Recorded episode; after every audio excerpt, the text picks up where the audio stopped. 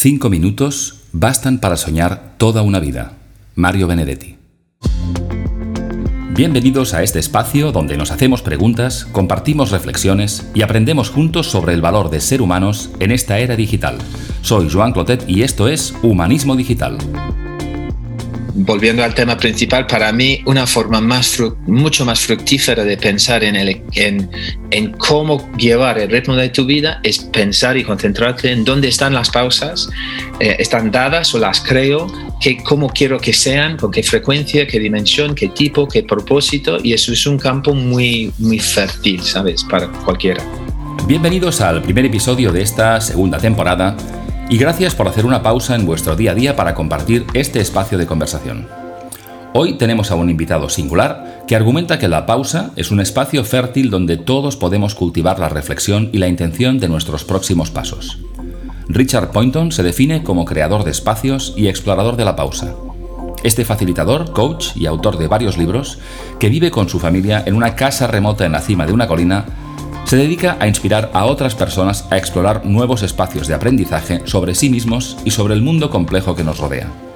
En esta conversación, Robert nos invita a tomar pausas para darnos cuenta y argumenta que nuestra sensación de prisa en esta era digital es algo que tiene ya muchos años y que nace a menudo dentro de nosotros. Todos tenemos 24 horas, pero la manera en que sentimos el tiempo y utilizamos las pausas puede marcar la diferencia de nuestro día y de nuestras vidas. Os dejo con la conversación que mantuvimos con Robert un martes por la mañana.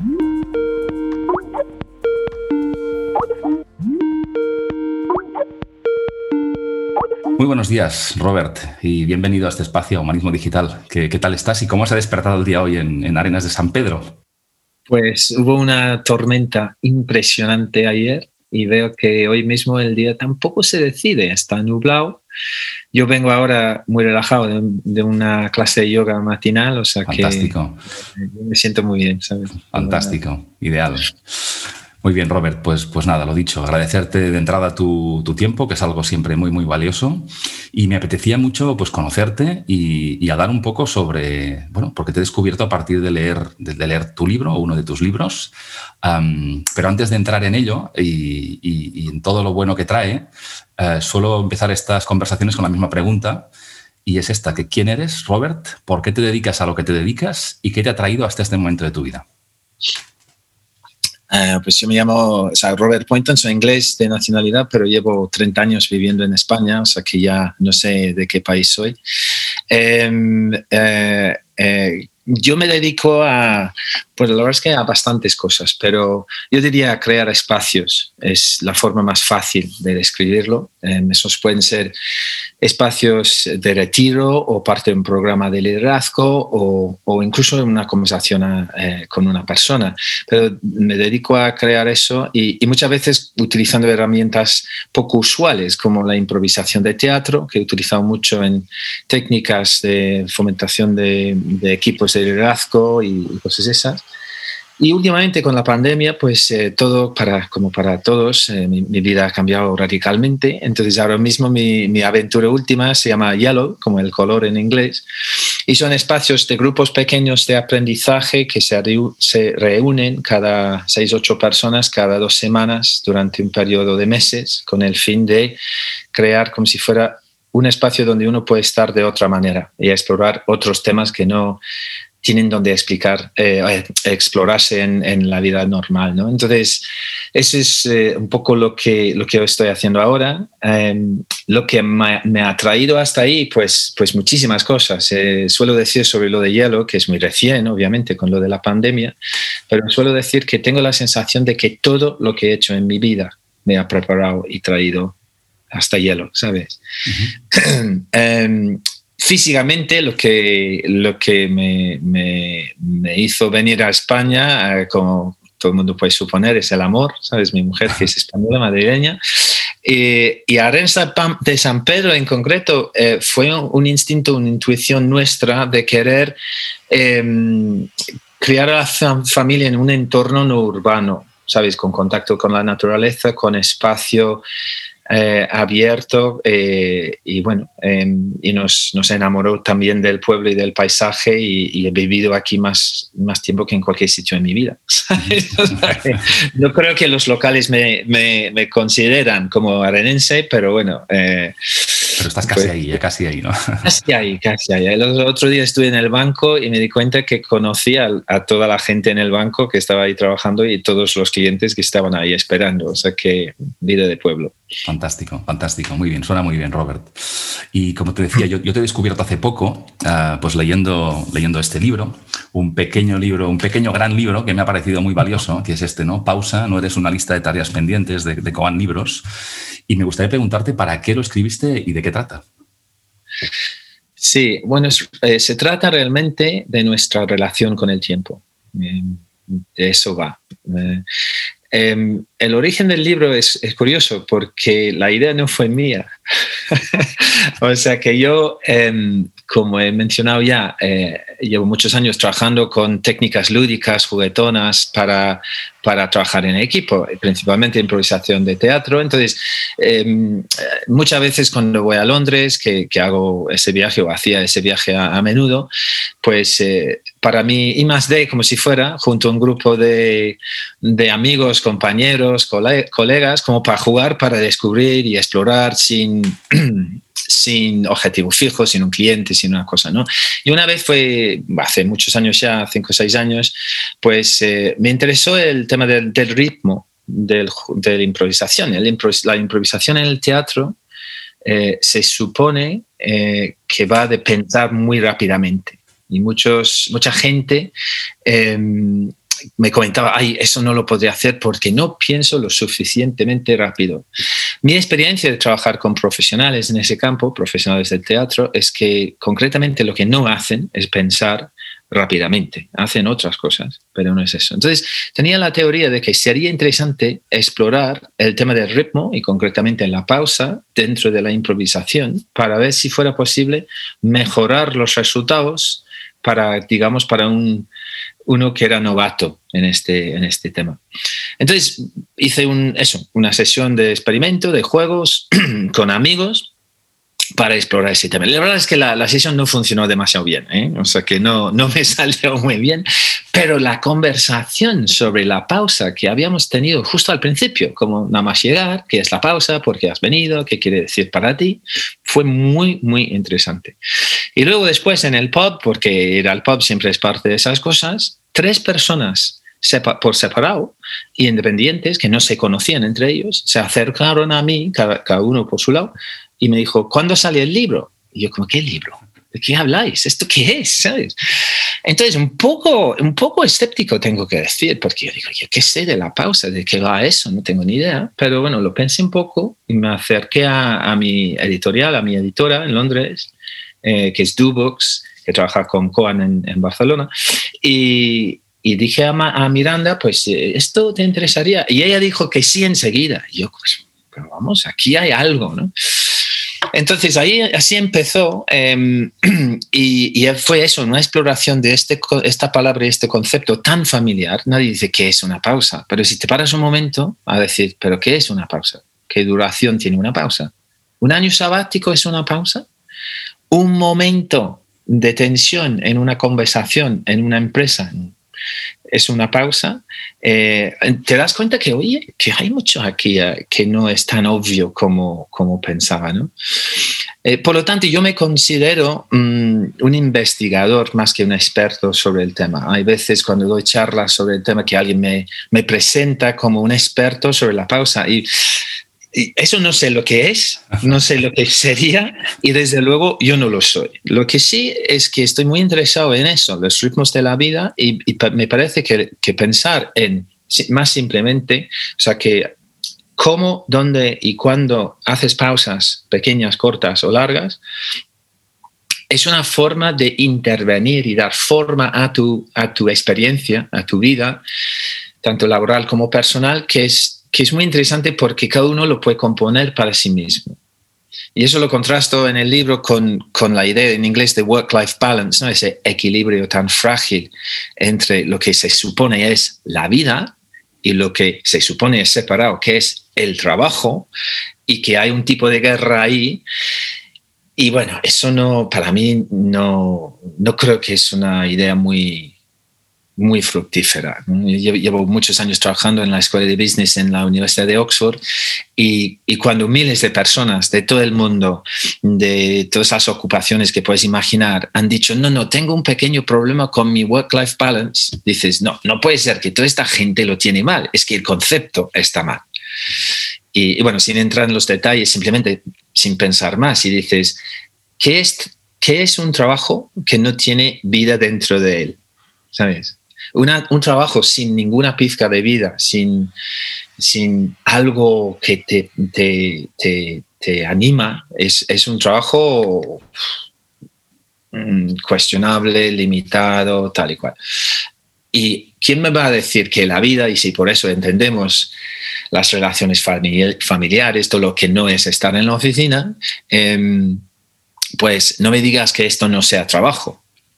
O sea, háblame de una relación con tu pareja o tus hijos o tus padres que no cuesta trabajo, ¿sabes? Entonces esa división es falsa, ¿no? Y la verdad es que la pandemia nos ha borrado esa división hasta un cierto punto que conlleva otros problemas, desde luego. Pero volviendo al tema principal, para mí una forma más mucho más fructífera de pensar en, el, en, en cómo llevar el ritmo de tu vida es pensar y concentrarte en dónde están las pausas, eh, están dadas o las creo, cómo quiero que sean, con qué frecuencia, qué dimensión, qué tipo, qué propósito, y eso es un campo muy, muy fértil, ¿sabes? Para cualquiera. Totalmente, totalmente de acuerdo y muy interesante tu, tu mirada. fíjate, en el libro dices además, en relación a esto, y que me conecta además con este, con este mix de personas y de tecnología con el que convivimos, dices, las máquinas están diseñadas para funcionar constantemente, pero las personas no. Y por tanto es necesario desarrollar esa capacidad de hacer más pausas, más intencionales, más sostenibles, que no simplemente un fin de semana o unas vacaciones que son reparadoras, pero que tienen un impacto muy poco duradero, ¿no? Entonces, ¿puedes poner algún ejemplo de cómo pueden ser esas pequeñas o grandes pausas a las que te refieres? Sí, o sea que yo, yo hablo de tres, tres, campos realmente, hábitos y rutinas. Una que me encantó es un, CEO con, con, que conozco que trabajaba en una empresa de alta tecnología en Oxford, que, que decía al final de cada día eh, se dejaba un espacio de cinco minutos lo llamaba por la canción de Dave Brubeck, ¿no? Take Five. ¿Sabes? Que curiosamente esta canción tiene cinco minutos y ocho segundos. ¿Sabes? O sea que, eh, entonces, este señor lo que haría es que se dejaría, eh, tenía un despacho propio, eh, como era el jefe, pero él cerraba la puerta y, y, esos cinco minutos al final del día, antes de subir el coche y ir a su casa, no tenía ningún propósito, ningún objetivo definido. Y él me contaba que a veces em, en ese espacio se le vendría algo a la mente que se le había olvidado, a veces anticiparía el día, mm, eh, el día siguiente, a veces sería como soñar, había, sería, o sea, eh, era un espacio abierto, libre, ¿no? Entonces, eso lo hizo porque quiso como si fuera limpiar, dejar el trabajo en el trabajo llegar, llegar a casa limpio, ¿no? no arrastrar cosas. ¿no? Entonces esa pequeña pausa era para él un momento de transición. Eso sería uno a escala pequeña, a diario en ese caso. Em, pues uno, uno pues al nivel semanal, eh, eso es pues, bastante más común ahora, menos común cuando escribió el libro, sería el, el, día sin pantalla, el día de digital detox, como se llama en inglés, ¿no? Cuando limitas o dejas completamente de lado el teléfono o el iPad o lo que fuera y te desconectas eh, completamente de los medios electrónicos, que obviamente tiene, hace eco de la tradición milenaria del, del Shabbat, ¿no? Del, del, día de descanso que está en todas las tradiciones eh, grandes eh, uno a una escala mucho más mayor eh, sería pues el más famoso, Bill Gates, que Bill Gates cuando trabajaba en Microsoft em, tomaba una semana cada dos años, o sea, cinco días laborales, eh, cada dos años, eh, para ir a una cabaña en, el bosque, desconectado completamente de la comunicación, advertido a todos sus compañeros y colegas, eh, y llevaría cosas para leer, pero cosas que no tienen nada que ver con el negocio. O sea, y ahí se pondría a contemplar, eh, digamos, un horizonte más, más lejano. Y aunque no fuera la intención concreta, de ahí salieron unos cambios mm, radicales importantes en la estrategia de Microsoft. No porque estaba haciendo un retiro de estrategia, sino porque se estaba abriendo a pensar a dónde va el mundo, qué es lo que la gente quiere, cómo me siento yo, lo que fuera. Entonces eso es realmente una pausa a escala bastante grande. Aún más grande sería el diseñador eh, alemán neoyorquino que se llama Stefan Sagmeister, que es uno que cada siete años toma un año entero que cierra el, el estudio que tiene y se pone en modo eh, exploración, descubrimiento. Y él lo, hace, lo ha, lo ha hecho dos o tres veces y tiene una disciplina bastante rigurosa, o sea que en una de esas pausas largas rechazó un brief del entonces candidato a la presidencia americana, Barack Obama. es que, no, está mal, no está mal. No está mal, tiene que tener mucho coraje. Y él mismo cuenta que al principio tenía el miedo, como tendría cualquiera, de que qué va a pasar a la vuelta, que va a desaparecer el, el negocio y que yo qué hago. Y esto es un tipo de suicidio eh, intencional. Y la experiencia que cuenta él, por lo menos, fue que realmente al revés, en dos sentidos. Primero, em, que las ideas, la inspiración, negocio creativo, obviamente, eh, del futuro del negocio venían de esas, eh, esas exploraciones. Se, estaba escuchando, leyendo, estando, hablando con gente y estímulos completamente diferentes que, que normal y que sus competidores. Y segundo, que obviamente tenía el negocio medio establecido ya, ya tenía una reputación. Por lo tanto, la escasez, la falta de Stephen Sagmeister no hacía nada más que crear un deseo, como es normal en cuanto tengas una cierta reputación, de, de, más. Entonces, pues cuando volvió, pues había clientes a la espera como muy deseosos de trabajar con él. O sea que a eso me refiero, desde 30 segundos antes de, antes de entrar en tu casa, ¿sabes? Hasta eso, un año cada siete años. Y lo, bonito de todo eso es que no hay una receta. Yo no te puedo decir que debes hacer, Joan. Es para ti, que lo pienses tú, que lo compones tú, que investigas, exploras, experimentas. Mm. Son, ejemplos buenísimos y me gusta mucho que utilices esas palabras, ¿no? De exploración, de contemplación, incluso en personas muy reputadas que están en entornos muy exigentes y que de manera intencional hacen esa pausa. De escuchándote pensaba, por ejemplo, en, cuando vemos los Juegos Olímpicos y ves un saltador de pértiga o, otro tipo de pruebas en las que realmente paran, se concentran, respiran, nos parece como parte de su protocolo. No, no, no veríamos quizá muy normal que un saltador de pértiga salga a la pista y precipitadamente corra hacia su objetivo, ¿no?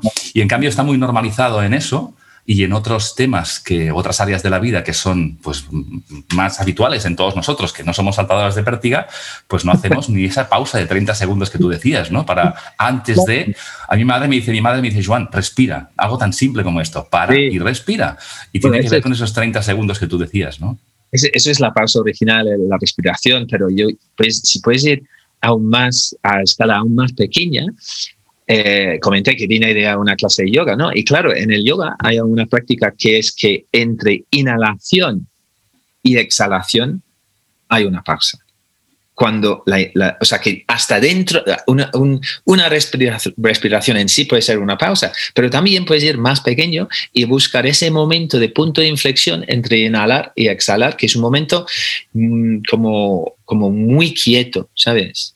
Y, puedes ahí, eso ahí tienes en pequeño mm, mucho de lo que estoy mm, invitando a la gente a considerar, que es que puedes eh, apresurar eh, la inhalación o la exhalación después de la otra parte de la respiración, o puedes esperar a que se te viene, porque va a venir. O sea, que no te vas a asfixiar. ¿eh? Entonces, ese es un poco eh, dejar las cosas ocurrir en, su momento. ¿no? Pero, si me permites, hay una cosa interesante que en lo que has dicho, que es eh, no nos permitimos eso, nos parece igual normal en los atletas. ¿no? Entonces aquí para mí hay una paradoja, que es que si queremos hacer algo diferente, a un nivel personal o al nivel empresarial, empresarial o nivel sociedad, ¿sabes? Como con todos los problemas planetarios que tenemos ahora. Necesitamos algo que no tenemos. Las respuestas no las tenemos.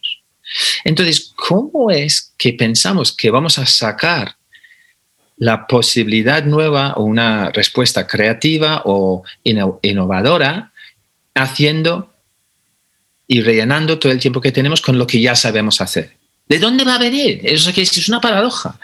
Em, entonces, el mismo impulso que dice, oye, hoy no puedo hacer eso, no tengo tiempo para eso, porque tengo problemas importantes para resolver, dices, bueno, vamos a ver, si, si, si son problemas que sabes eh, ya resolver, que las técnicas y los recursos que ya tienes, pues entonces pues, pues sentir estrés o prisas, pero es que se sabe cómo se va a hacer. Y si no se sabe, ¿va a salir la respuesta adecuada haciendo más de lo que ya sabemos hacer? Me parece que no. Y, entonces, hasta las prisas y la ansiedad y las ganas que tenemos de resolver problemas o, ser em, productivo, que en sí se puede cuestionar también, pero bueno, ponte que eso es el caso, necesitan la pausa dentro de, ellos. ¿no? Yo digo que la pausa no es lo opuesto a la acción, es parte de la acción. Y eso es lo que ves con el, el atleta que está ahí esperando, haciendo su rutina interna, preparándose para lo que es una cosa muy dramática. ¿no? Fantástico. De, hecho, fíjate, estás tú ahí en, Arenas después de tu clase de yoga, yo aquí en Barcelona con un vecino de obras. Pido disculpas a la audiencia si se escuchan ruidos aquí extraños. Y fíjate, a pesar de que estamos en entornos distintos, pues estamos en el mismo planeta, en un mundo así competitivo, global, cada vez más digital. Y como decías ahora, ¿no? Parece como muy presentable estar muy activo, ser productivo, eficiente. Pero tú nos invitas también al libro a distinguir entre acción y actividad. ¿Nos puedes hablar un poco de eso? Sí, claro, esa es una distinción que yo aprendí a través de ese lenguaje de improvisación de teatro. Y si te pones en el teatro, el teatro para mí no es, eh, es me interesa como un laboratorio, ¿no? De, analizar cosas que están pasando, ¿no? Pero en el teatro, cuando unos improvisadores están intentando enganchar un público, entretenerles, eh, eh, haciendo una historia, pues, em, pues necesitan crear acción. Eso es lo que la, el público quiere, que pase algo, ¿no? Y no tienen un guion, un guionista, están haciéndolo en ese mismo momento, ¿no? Entonces, eh, eh, ellos dicen entonces que la acción es lo que avanza la historia, donde hay un cambio, muchas veces hablan de un cambio emocional o en los personajes en la historia o en el público respondiendo a los personajes en el escenario, y lo contrastan con actividad, que es simplemente hacer cosas por rellenar espacios o huecos, ¿sabes? Que es hacer acción, lo que parecen acciones, lo puedes llamar acciones, pero realmente que no cambian nada, ¿no? Eh, eh, yo pongo muchas veces el ejemplo de en la franquicia de las películas de James Bond de toda la vida, ha cambiado un poco últimamente, pero en la tradición siempre es, empieza con una persecución, ¿no? Bond está intentando escaparse de alguien o en esquís, o en paracaídas, o en un barco, un jet ski, lo que fuera, ¿no? Pero, simple, pero realmente eso es lo que llamaría yo, en estos términos, actividad, porque todos sabemos que no le van a pillar. es es lo que llaman en el cine espectáculo. ¿no? Entonces, em, es, una, es una distinción interesante de analizar lo que hace uno mismo y decir cuáles son las cosas que hago que realmente eh, introducen la posibilidad de un cambio. Em, y cuáles son las cosas que rellenan a espacios, ¿sabes? Simplemente, ¿no? O sea, ponte una reunión. O sea, que vamos a todos así reunirnos y decir lo que decimos cada uno cada semana, que hay que cuidar con este mercado o ojo con esta, eh, este equipo que no está funcionando bien. O, vamos a decir, mira, yo creo que eh, aquí estamos perdiendo una oportunidad. ¿Sabes? Que de repente te puedes imaginar la sala y dices, pero, pero ¿de qué? a ver, eso es el, cambio a que me refiero, no el cambio que es un programa de cambio, sino que en ese momento emocionalmente la gente dice, uy, esto es de verdad, a ver qué quiere decir, a ver si estoy de acuerdo, ¿no? Y ahí esa, esa, diferencia entre dos tipos de conversación es muy importante.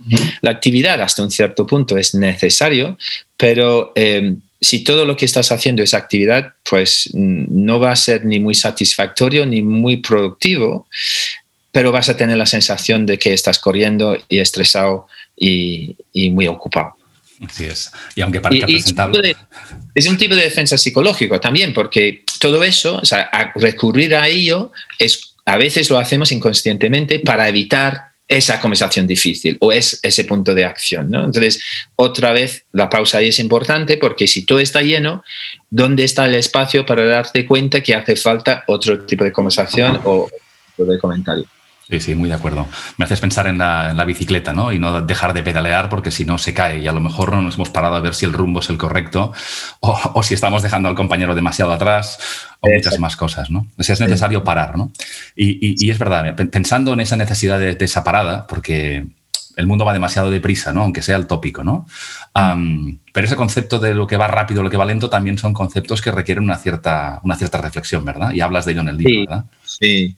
sí, porque eso de que el mundo va muy rápido, eso en cierto sentido es indudable. O sea, que yo conocí hace, hace unos años eh, alguien cuyo padre había sido el primer el primero en traer un autobús desde Ávila Capital hasta René San Pedro, que pasa por dos puertos de montaña y era un viaje de todo un día. En el primer puerto bajaban los hombres a, empujar el autobús, en el segundo puerto bajaba todo el mundo porque el autobús no podía y era un viaje de un día. Ahora subo al coche y estoy ahí en una hora. Entonces, en ese sentido es indudable. Pero lo que es muy interesante es que si indagas un poco más en la historia, la sensación de que todo va demasiado rápido es por lo menos tiene por lo menos dos o tres siglos, sino dos o tres milenios. ¿no?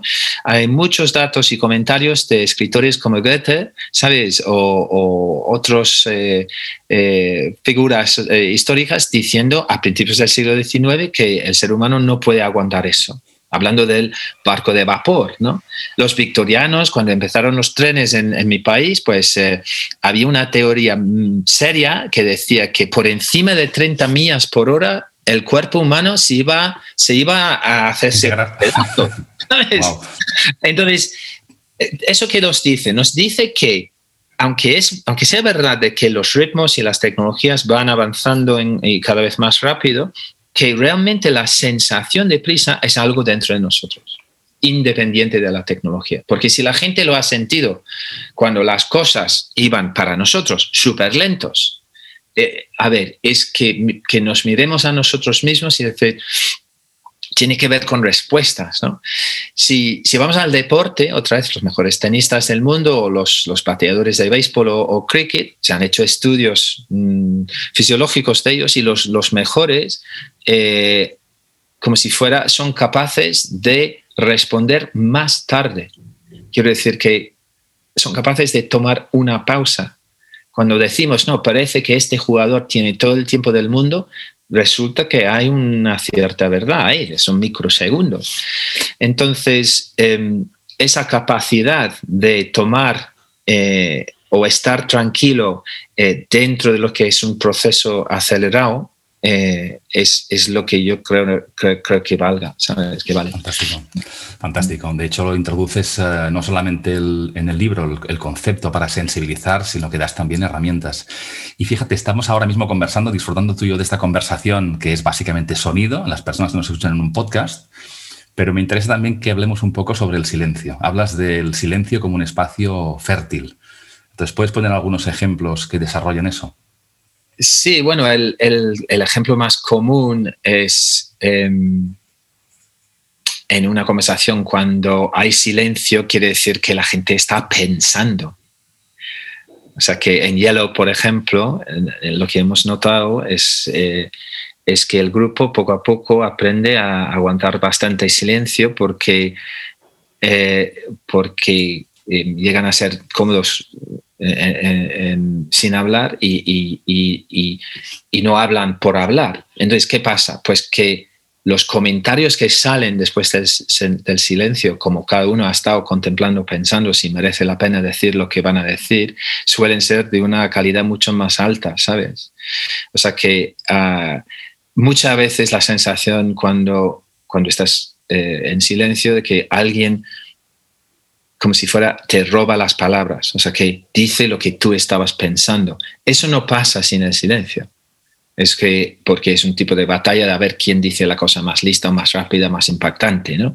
Entonces, el silencio es, crea la posibilidad entre un grupo de personas de una conexión más sutil, diría yo.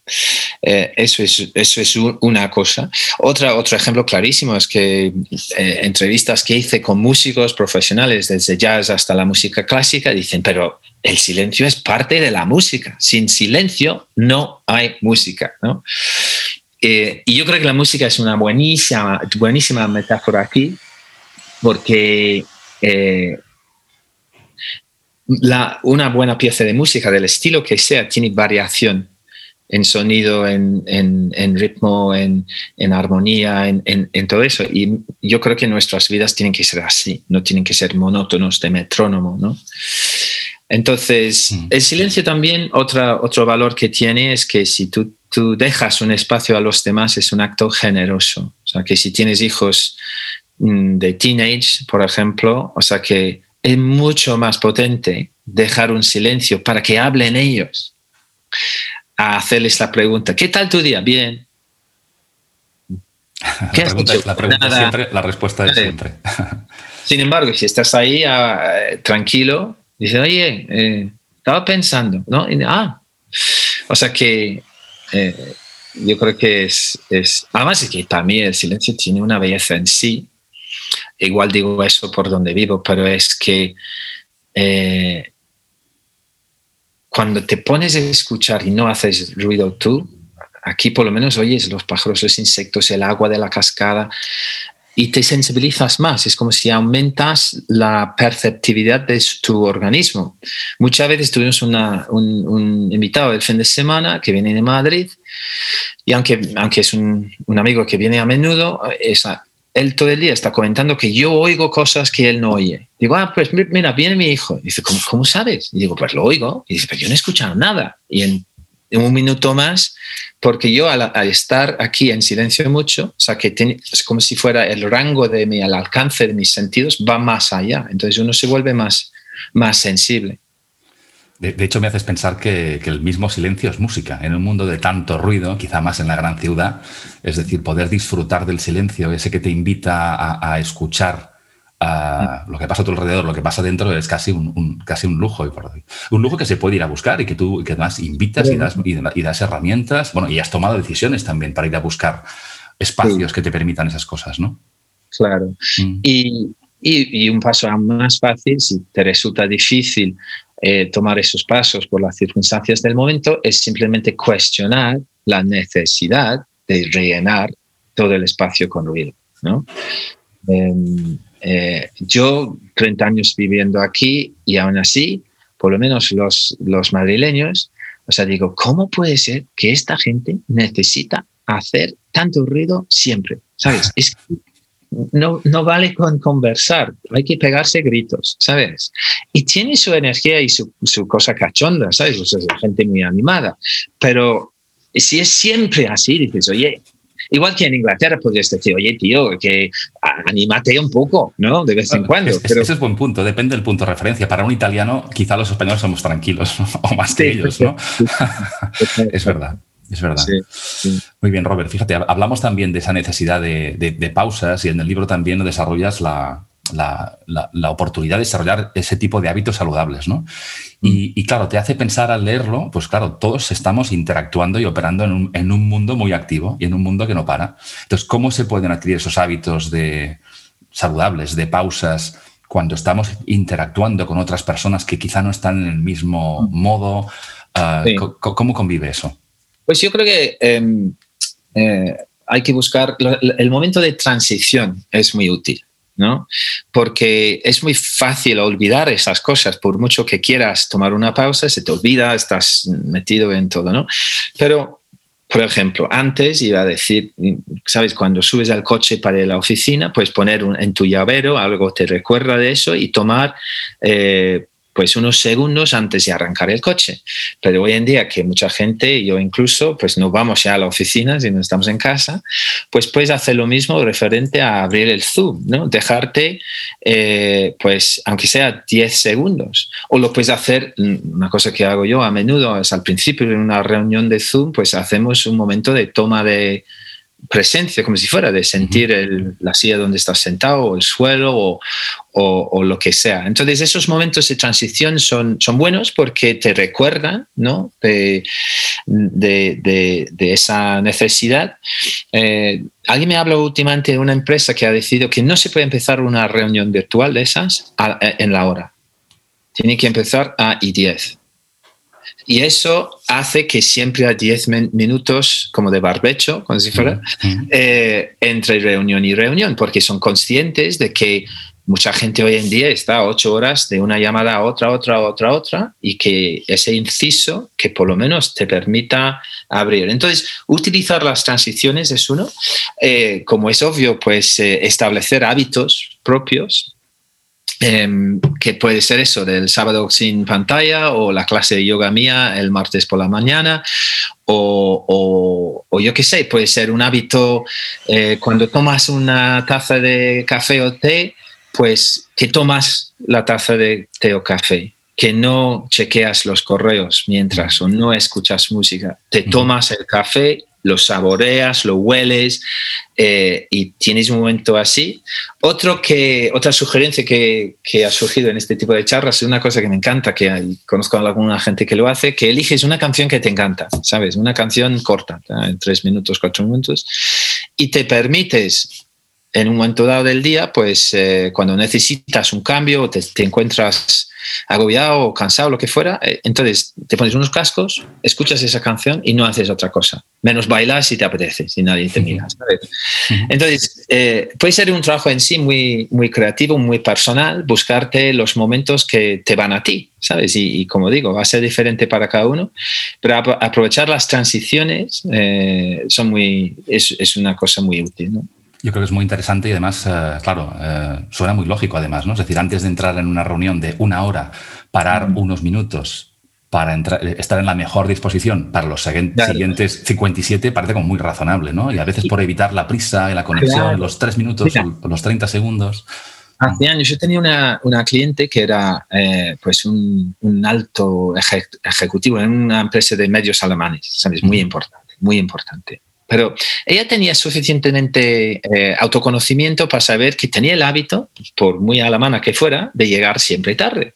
Cosa que a veces la gente con mucho nivel se pueden permitir, ¿no? Porque los demás les esperan, ¿no?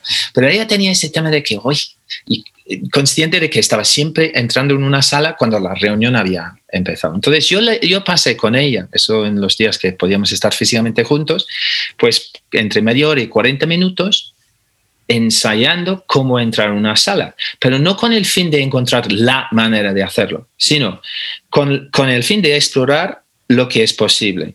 Y la verdad es que es, un, es, una paleta enormemente rica cuando te pones a, investigarlo, porque puedes cambiar la orientación, posición, gesto, eh, ánimo. Eh, hay mucho disponible en lo físico, incluso antes de, de que de que empieces a hablar, ¿no?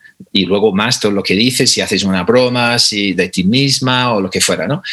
Pero nada de eso vas a hacer si llegas deprisa y entras. O sea, para decir cómo quiero entrar, en su caso, tienes que tomar por lo menos tres segundos. Igual tres segundos es suficiente. Y por mucha prisa que tengas, no me digas que no tienes tres segundos, ¿sabes? Pero esos tres segundos te permiten decir, ah, no, esto son amigos, voy a gastar una broma a mis expensas. O no, esto es, esto es muy tenso, entonces voy a hablar con mucho respeto. Y puedes elegir. Pero si no tienes esa pausita, Fantástico, fantástico. Son, son buenísimos ejemplos muy concretos y producto de la experiencia. Y fíjate, me conectan con, con, algo que también escribes en el libro, que son esas herramientas que das al final y que me parecen muy útiles. Y en concreto, me gustó la del escáner, porque creo que nos ayuda a ser conscientes y esa conciencia que precede, digamos, a las decisiones, a la acción. ¿Puedes explicar esta, esta en particular? qué consiste esto? Es mucho más fácil explicar eh, con imagen, pero bueno, voy a intentar, ¿no? Em, porque eh, la idea es que eh, es, es una forma de como si fuera dibujar un periodo del tiempo, ¿no? Eh, y digo un periodo de tiempo porque puede ser un día o una semana, un mes, un año. Eh, entonces, eh, utilizas solo dos figuras para representar ese tiempo, que es un, una, un, uno, una barra y un círculo, un cero. O sea que concíbelo como, como quieras, ¿no?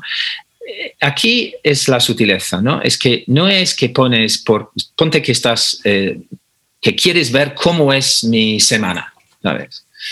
Entonces, eh, no es que pongas eh, una, una, un, uno, un cero para cada hora o cada día. Lo que, lo que representas es cómo siente ¿Cómo sientes ese periodo del tiempo? ¿no? Entonces, ponte que el, lunes suele ser muy relajado porque nadie te está persiguiendo, no tienes cosas ya amontonándose, pues pondrás pues, una serie de ceros con igual algún uno de una, una reunión regular que tienes. Y igual, eh, ya jueves miércoles igual no hay, hay menos o más figuras, lo que sea, y el viernes ya es todo barras, todo unos, porque es que todo se montona, ¿no? Entonces eso lo que, como digo, que no es, eh, no es eh, un, mapping estricto, es una, es una forma de representar visualmente tus sensaciones. Em, y, y luego sobre eso puedes decir, eso está bien, me gusta cómo es hasta eso y puedes decir perfectamente, puedes decir, sí, sí, está fenomenal, me, me encanta esa celebración de la semana. O puedes decir, pues sería, este, sería mucho mejor que por lo menos aquí hubiera algo que me diera eh, un espacio para recargarme, para lo que fuera dentro de lo que es el viernes. Entonces, los viernes, pues voy a ir al gimnasio media hora, donde nadie me puede interrumpir y, y eso es una cosa de paso que comento, que una pausa puede ser muy activa. O sea, ir al gimnasio puede ser una pausa. Si te desconecta, pausa no es ahí solo sentarte con las piernas cruzadas en contemplación. Eso es una forma de hacerlo. Entonces, o al revés, puedes decir, pues este, la verdad es que los lunes eh, vagueo demasiado, ¿no? Entonces, pues voy a ponerme una cosa más activa en ese espacio para activarlo un poco más y igual así me ahorro, ¿no?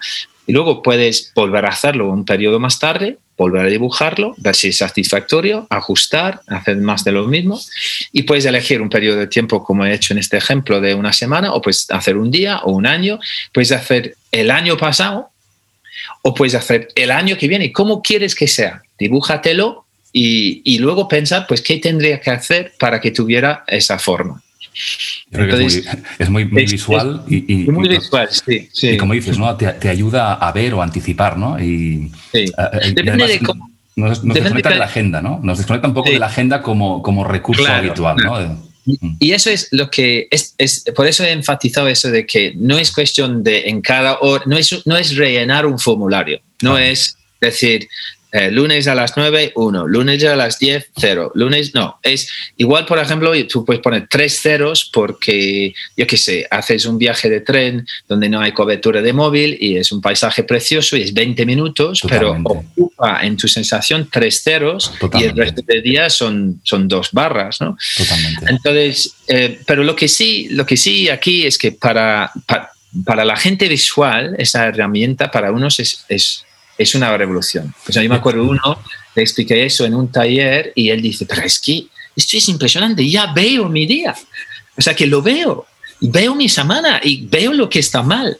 Entonces, si eres visual, pues ese, esa, esa herramienta te puede venir muy bien. Y a, lo mejor, Robert, algún día, a lo mejor muy cercano, la tecnología nos ayuda también y tenemos algún tipo de dispositivo. No es un juego de palabras, es una especie de, como el foco está en los sentimientos, una especie de centímetro que nos ayude a medir cómo nos sentimos en cada momento, algún, algún tipo de. Claro, eh, porque ese, punto, Joan, me parece precioso, porque lo que nunca me ha funcionado a mí, esos años antes de escribir este libro, eh, era lo de planear el tiempo de en detalle de forma anticipada. Porque yo digo, si me pongo eh, eh, tener idea brillante el jueves eh, por la mañana a las 10, o sea, o hacer mis cuentas, que es una cosa que me aburre. O sea, que, porque lo que me falta en ese sistema soy yo. O sea, yo tengo que manejar mi tiempo en función de cómo me siento.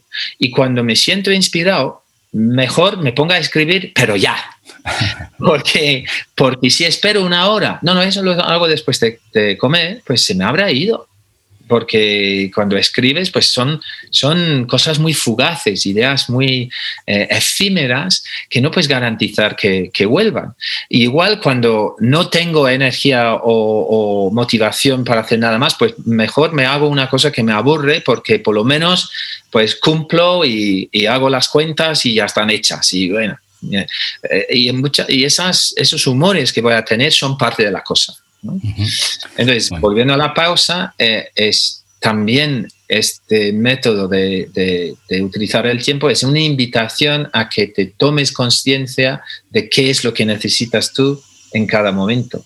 Porque hay momentos para no pausar. Dices, pues, ¿para qué voy a pausar si ahora estoy inspirado? Estás en flow. Totalmente de acuerdo. exacto, Muy bien. Robert, te preguntaría muchas más cosas, pero nos quedamos casi sin tiempo, así que te haré una, una penúltima pregunta y que para que sea lo, más concreta y práctica para la gente que nos escucha, ¿no? Que sería cómo podemos invitar a las personas que nos escuchan a hacer algo distinto o, algo a dejar de hacer para no aplazar sus pausas al fin de semana, las vacaciones, o peor aún, a una jubilación más o menos lejana? ya, ya, la última pausa. Em, pues eh, eh, yo creo que hay un cambio de actitud, que es que es, o sea, y eso es es el principio y al final también. Igual, o sea, lo que quiero decir es que es, reconocer que tenemos una cierta, eh, una, un cierto poder sobre nuestro tiempo.